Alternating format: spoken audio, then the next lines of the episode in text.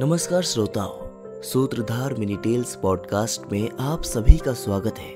मैं हूँ आपका सूत्रधार निष्कर्ष वाजपेयी और आज हम आपके लिए लेकर आए हैं हमारे पॉडकास्ट का बाईसवा एपिसोड।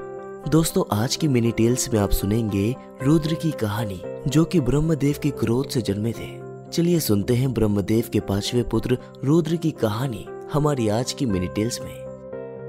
जब सनत कुमारों ने ब्रह्मा जी की आज्ञा अनुसार अपना मन सृष्टि के विस्तार में लगाने से मना कर दिया तो ब्रह्मदेव को अपने आदेश की इस अवहेलना पर बहुत क्रोध आया और उस क्रोध को रोकने का प्रयास करने पर उनके मस्तक से लाल और नीले रंग के बालक के रूप में क्रोध ने जन्म लिया। ब्रह्मा जी ने बालक को कहा कि संसार तुम्हें रुद्र के नाम से बुलाएगा।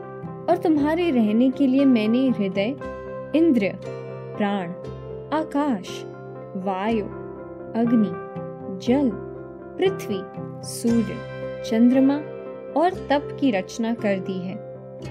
धी, वृत्ति, उष्णा, उमा, नियुत, सर्पी, इला, अंबिका, इरावती, सुधा और दीक्षा नाम की ग्यारह रुद्राणियाँ तुम्हारी पत्नियाँ होंगी।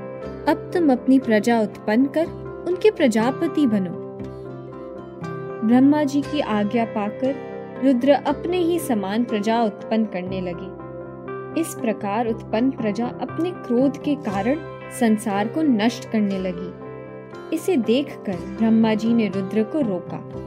ब्रह्मा जी ने रुद्र को कहा, तुम इस संसार की प्रसन्नता के लिए तप करो।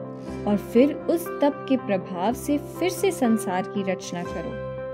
दोस्तों, हमें आशा है कि आपको हमारी आज की कहानी पसंद आई होगी। सूत्रधार मिनी टेल्स पॉडकास्ट के अगले एपिसोड में आप सुनेंगे दस प्रजापतियों की कहानी।